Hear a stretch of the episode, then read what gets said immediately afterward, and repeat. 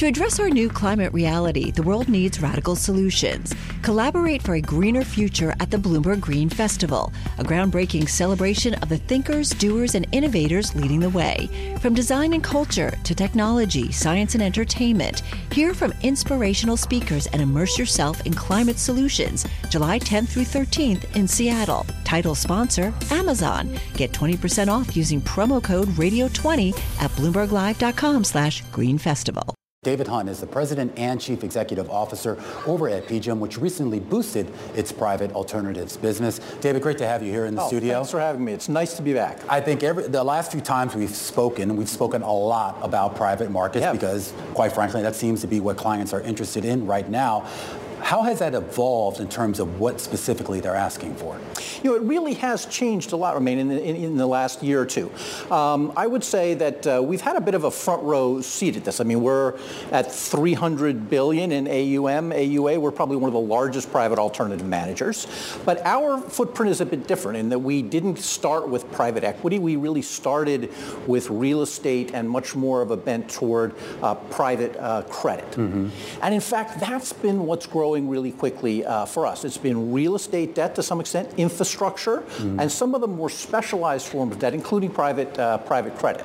And, and what people I think don't mm-hmm. appreciate is that this is uh, not just a short-term phenomena. This is a change in how the economy is being financed. Mm-hmm. If you go back 10 years, banks did all of this. Banks did lending to middle markets. Banks did infrastructure. Banks did project finance. Mm-hmm. They aren't putting money into these markets. And so institutional investors are stepping in and doing that that, and it's being architected by uh, by asset managers such as ourselves. But as, as, sort of more clients become interested in this, of course, you have to come up with ideas for new ways to invest this money, new products, if you will. We were speaking a little bit earlier with Edwin Conway, who heads uh, uh, one of BlackRock's main divisions, and he kind of made the point. You know, I mean, as I'm sure you know, alternatives in the old days was just that. It was real estate, commodities, and that was about right, it. Right. And now it's just so vast. And I know PGIM is now exploring new businesses, including something like reinsurance. No, the alternatives uh, definition really yeah. is uh, much broader. And I think that if you look out five to seven years at an institutional uh, investor's portfolio, mm-hmm. you're going to see a higher proportion in privates. You're going to see a higher proportion in privates that are debt oriented. Mm-hmm. Um, and you're going to see, I think, fundamentally much more variety uh, in the types of uh, in the types of strategies. So let's take the one that you mentioned, which I think is a great example, which is uh, you know reinsurance. Mm-hmm. So obviously PGIM owned by Prudential. We, we have benefited from an insurance you know, company. Insurance company. Yeah, We've benefited yeah. from being able mm-hmm. to invest with liabi- insurance liabilities backing that for 50 years. Mm-hmm. You know, in the last 10 years, a number of the private equity firms and others have sort of figured out this magic a little bit to get in. And so what we did announce last week was uh, a big step forward and a new platform that we're developing together with Warburg Pincus mm-hmm. to make reinsurance much more available to institutional investors. So they have another option, in other words. They do, and what, what's important, I think, about this uh, this reinsurance announcement that uh, that we made is that it's not just a transaction. We actually announced a platform. Mm. So while the transaction was the reinsurance of some some Prudential liabilities, um, this is set up so that we can do many more types of those transactions, and we can do other third-party insurance companies. So while I'm delighted at the 10 billion in assets to be able to manage in that, this will over the foreseeable future grow to multiples of that as we get more and more reinsurance uh, assets in. And this is a powerful growth driver for PGIM because, um, you know, two of our big growth areas, one is this private alternatives we've talked about. This fuels a lot of that. Mm-hmm. And solutions. More and more clients are looking for ways that they can actually use multi-asset class to drive uh, returns and diversification. And this is exactly what they're looking for. Okay, multi-asset classes, driving returns. Your clients want increased allocations to private private assets, private credit in your case. What is this increase coming at the expense of? What are they making room in their portfolio? What are they not buying? What are they not spending money on or putting money into in order to make room for private credit? You know, it's a great it's a great question, and I think there's a there's a longer term answer and a shorter term answer to that, because right now we're in this kind of strange period where many of our clients have obviously had all of their public uh, securities marked down a lot as interest rates rose very rapidly. Their privates didn't come down so much, um, and we can argue about the legitimacy of that. But in any event, they didn't. So they have uh, this problem where right now on their asset allocation, they're over allocated to privates. Mm. So they've got to work themselves out of that a bit.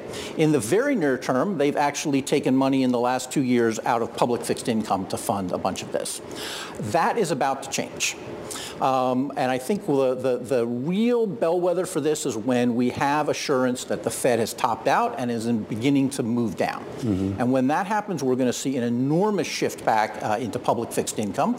And then where's the liquidity going to come from? Equities.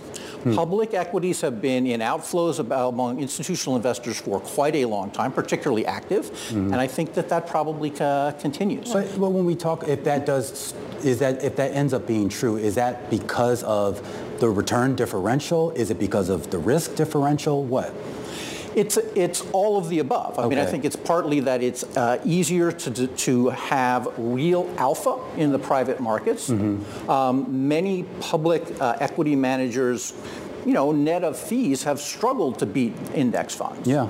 Um, and they've run too close to the benchmark. And so in our strategies, we run, you know, much higher concentration pieces and don't have that problem. Mm-hmm. But the industry overall has. Yeah. So you've got better returns after after uh, fees. Right. And you've got better diversification because the private markets operate on a different cycle. Yeah. Well, you talk about the idea that, of course, when we get a sense of that the, the Fed has sort of uh, ended its uh, rate hiking cycle, that that maybe ends up being the inflection point. I have to ask you about some of the economic data we've gotten. I, I, I, mean, what do you make of it? Because I can look at that economic data and say, yeah, the Fed probably is done. I can look at that same economic data and make a case that the Fed is going to do more.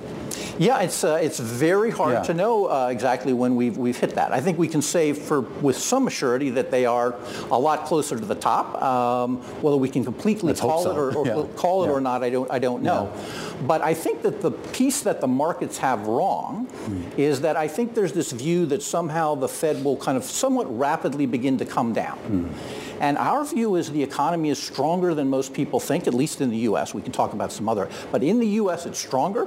The labor market is stronger, and that means that rates are going to stay higher for longer than the market's currently priced in. At least that's how we're positioned at the moment. And with rates staying higher for longer, the dollar continuing to stay strong, what does that mean for the appeal of U.S. assets, whether it's in public markets or private markets from overseas? You travel the world, you talk to clients all over the world. What are they telling you?